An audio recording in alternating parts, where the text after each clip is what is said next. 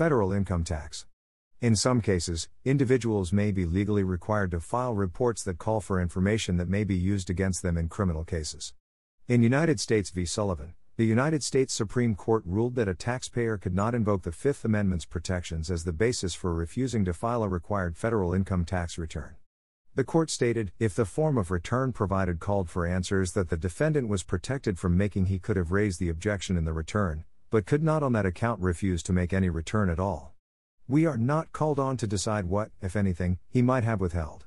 In Garner v. United States, the defendant was convicted of crimes involving a conspiracy to fix sporting contests and to transmit illegal bets. During the trial, the prosecutor introduced, as evidence, the taxpayer's federal income tax returns for various years. In one return, the taxpayer had shown his occupation to be professional gambler. In various returns, the taxpayer had reported income from gambling or wagering. The prosecution used this to help contradict the taxpayer's argument that his involvement was innocent.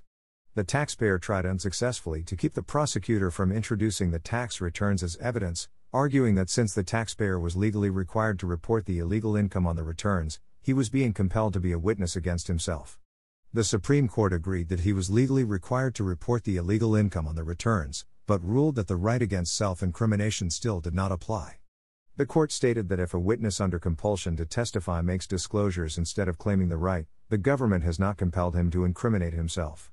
Sullivan and Garner are viewed as standing, in tandem, for the proposition that on a required federal income tax return, a taxpayer would probably have to report the amount of the illegal income, but might validly claim the right by labeling the item Fifth Amendment, instead of illegal gambling income, illegal drug sales, etc. The United States Court of Appeals for the 11th Circuit has stated although the source of income might be privileged, the amount must be reported. The U.S. Court of Appeals for the Fifth Circuit has stated the amount of a taxpayer's income is not privileged even though the source of income may be, and Fifth Amendment rights can be exercised in compliance with the tax laws by simply listing his alleged ill gotten gains in the space provided for miscellaneous income on his tax form. In another case, the Court of Appeals for the Fifth Circuit stated while the source of some of Johnson's income may have been privileged, assuming that the jury believed his uncorroborated testimony that he had illegal dealings in gold in 1970 and 1971, the amount of his income was not privileged and he was required to pay taxes on it.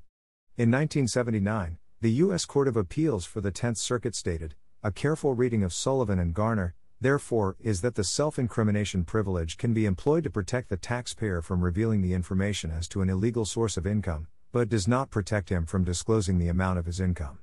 Grants of immunity. If the government gives an individual immunity, then that individual may be compelled to testify. Immunity may be transactional immunity or use immunity. In the former, the witness is immune from prosecution for offenses related to the testimony. In the latter, the witness may be prosecuted, but his testimony may not be used against him. In Kastigar v. United States, the Supreme Court held that the government need only grant use immunity to compel testimony. The use immunity, however, must extend not only to the testimony made by the witness, but also to all evidence derived therefrom. This scenario most commonly arises in cases related to organized crime. Record keeping. A statutorily required record keeping system may go too far such that it implicates a record keeper's right against self incrimination. A three part test laid out by Albertson v. Subversive Activities Control Board is used to determine this 1.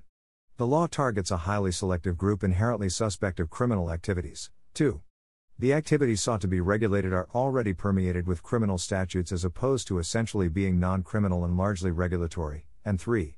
The disclosure creates a likelihood of prosecution and is used against the record keeper. In this case, the Supreme Court struck down an order by the Subversive Activities Control Board requiring members of the Communist Party to register with the government and upheld an assertion of the privilege against self incrimination, on the grounds that statute under which the order had been issued was directed at a highly selective group inherently suspect of criminal activities. In Leary v. United States, the court struck down the Marijuana Tax Act because its record keeping statute required self incrimination. In Haynes v. United States, the Supreme Court ruled that, because convicted felons are prohibited from owning firearms, requiring felons to register any firearms they owned constituted a form of self incrimination and was therefore unconstitutional. Combinations and passwords.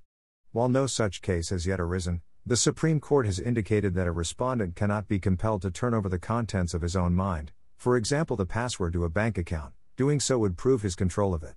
Lower courts have given conflicting decisions on whether forced disclosure of computer passwords is a violation of the Fifth Amendment. In re Boucher, 2009, the U.S. District Court of Vermont ruled that the Fifth Amendment might protect a defendant from having to reveal an encryption password, or even the existence of one, if the production of that password could be deemed a self incriminating act under the Fifth Amendment. In Boucher, production of the unencrypted drive was deemed not to be a self incriminating act, as the government already had sufficient evidence to tie the encrypted data to the defendant. In January 2012, a federal judge in Denver ruled that a bank fraud suspect was required to give an unencrypted copy of a laptop hard drive to prosecutors. However, in February 2012, the 11th Circuit ruled otherwise, finding that requiring a defendant to produce an encrypted drive's password would violate the Constitution, becoming the first federal circuit court to rule on the issue. In April 2013, a district court magistrate judge in Wisconsin refused to compel a suspect to provide the encryption password to his hard drive after FBI agents had unsuccessfully spent months trying to decrypt the data. Employer coercion. As a condition of employment, workers may be required to answer their employer's narrowly defined questions regarding conduct on the job. If an employee invokes the Garrity Rule, sometimes called the Garrity Warning or Garrity Rights, before answering the questions, then the answers cannot be used in criminal prosecution of the employee. This principle was developed in Garrity v. New Jersey, 1967. The rule is most commonly applied to public employees such as police officers. Due process. The Fifth and Fourteenth Amendments to the United States Constitution each contain a due process clause. Due process deals with the administration of justice, and thus the Due Process Clause acts as a safeguard from arbitrary denial of life, liberty, or property by the government outside the sanction of law.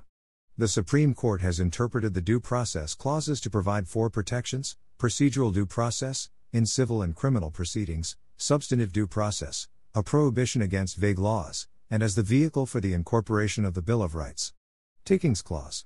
Eminent Domain.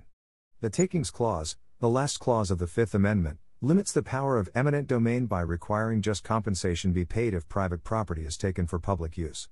This provision of the Fifth Amendment originally applied only to the federal government, but the U.S. Supreme Court ruled in the 1897 case Chicago B&Q Railroad Company v. Chicago that the 14th Amendment incidentally extended the effects of that provision to the states. The federal courts, however, have shown much deference to the determinations of Congress, and even more so to the determinations of the state legislatures, of what constitutes public use. The property need not actually be used by the public, rather, it must be used or disposed of in such a manner as to benefit the public welfare or public interest. One exception that restrains the federal government is that the property must be used in exercise of a government's enumerated powers. The owner of the property that is taken by the government must be justly compensated.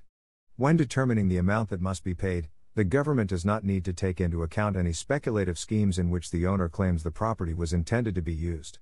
Normally, the fair market value of the property determines just compensation. If the property is taken before the payment is made, interest accrues, though the courts have refrained from using the term interest. Property under the Fifth Amendment includes contractual rights stemming from contracts between the United States, a U.S. state, or any of its subdivisions and the other contract partners, because contractual rights are property rights for purposes of the Fifth Amendment. The United States Supreme Court held in Lynch v. United States, 1934, that valid contracts of the United States are property, and the rights of private individuals arising out of them are protected by the Fifth Amendment. The court said the Fifth Amendment commands that property be not taken without making just compensation. Valid contracts are property, whether the obligor be a private individual, a municipality, a state, or the United States. Rights against the United States arising out of a contract with it are protected by the Fifth Amendment. United States v. Central Pacific R Company, United States v. Northern Pacific Rye Company. When the United States enters into contract relations, its rights and duties therein are governed generally by the law applicable to contracts between private individuals. The federal courts have not restrained state and local governments from seizing privately owned land for private commercial development on behalf of private developers. This was upheld on June 23, 2005 when the Supreme Court issued its opinion in Kelo v. City of New London. This 5 to 4 decision remains controversial. The majority opinion, by Justice Stevens, found that it was appropriate to defer to the city's decision that the development plan had a public purpose, saying that the city has carefully formulated a development plan that it believes will provide appreciable benefits to the community, including, but not limited to, new jobs and increased tax revenue. Justice Kennedy's concurring opinion observed that in this particular case the development plan was not of primary benefit to the developer and that if that was the case the plan might have been impermissible. In the dissent, Justice Sandra Day O'Connor argued that this decision would allow the rich to benefit at the expense of the poor, asserting that any property may now be taken for the benefit of another private party, but the fallout from this decision will not be random. The beneficiaries are likely to be those citizens with disproportionate influence and power in the political process, including large corporations and development firms. She argued that the decision eliminates any distinction between private and public use of property, and thereby effectively deletes the words for public use from the Takings Clause of the Fifth Amendment. A number of states, in response to Kelo, have passed laws and or state constitutional amendments which make it more difficult for state governments to seize private land. Takings that are not for public use are not directly covered by the doctrine, however, such a taking might violate due process rights under the 14th Amendment, or other applicable law. The exercise of the police power of the state resulting in a taking of private property was long held to be an exception to the requirement of the government paying just compensation. However, the growing trend under the various state constitutions taking clauses is to compensate innocent third parties whose property was destroyed or taken as a result of police action. Just compensation. The last two words of the amendment promise just compensation for takings by the government. In United States v. 50 Acres of Land, 1984, the Supreme Court wrote that the court has repeatedly held that just compensation normally is to be measured by the market value of the property at the time of the taking contemporaneously paid in money. Olson v. United States, 1934, deviation from this measure of just compensation has been required only when market value has been too difficult to find, or when its application would result in manifest injustice to the owner or public. United States v. Commodities Trading Corporation, 1950. Civil asset forfeiture.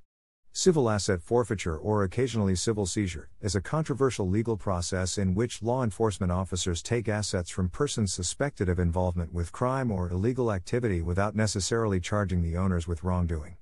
While civil procedure, as opposed to criminal procedure, generally involves a dispute between two private citizens, Civil forfeiture involves a dispute between law enforcement and property such as a pile of cash or a house or a boat, such that the thing is suspected of being involved in a crime. To get back the seized property, owners must prove it was not involved in criminal activity. Sometimes it can mean a threat to seize property as well as the act of seizure itself. In civil forfeiture, assets are seized by police based on a suspicion of wrongdoing, and without having to charge a person with specific wrongdoing, with the case being between police and the thing itself, sometimes referred to by the Latin term in rem, meaning against the property. The property itself is the defendant and no criminal charge against the owner is needed. If property is seized in a civil forfeiture, it is up to the owner to prove that his cash is clean and the court can weigh a defendant's use of their Fifth Amendment right to remain silent in their decision. In civil forfeiture, the test in most cases is whether police feel there is a preponderance of the evidence suggesting wrongdoing. In criminal forfeiture, the test is whether police feel the evidence is beyond a reasonable doubt, which is a tougher test to meet. In contrast, criminal forfeiture is a legal action brought as part of the criminal prosecution of a defendant, described by the Latin term in personam, meaning against the person, and happens when government indicts or charges the property which is either used in connection with a crime, or derived from a crime, that is suspected of being committed by the defendant. The seized assets are temporarily held and become government property officially after an accused person has been convicted by a court of law, if the person is found to be not guilty the seized property must be returned. Normally, both civil and criminal forfeitures require involvement by the judiciary. However, there is a variant of civil forfeiture called administrative forfeiture, which is essentially a civil forfeiture which does not require involvement by the judiciary, which derives its powers from the Tariff Act of 1930, and empowers police to seize banned imported merchandise, as well as things used to import or transport or store a controlled substance, money, or other property which is less than $500,000 value.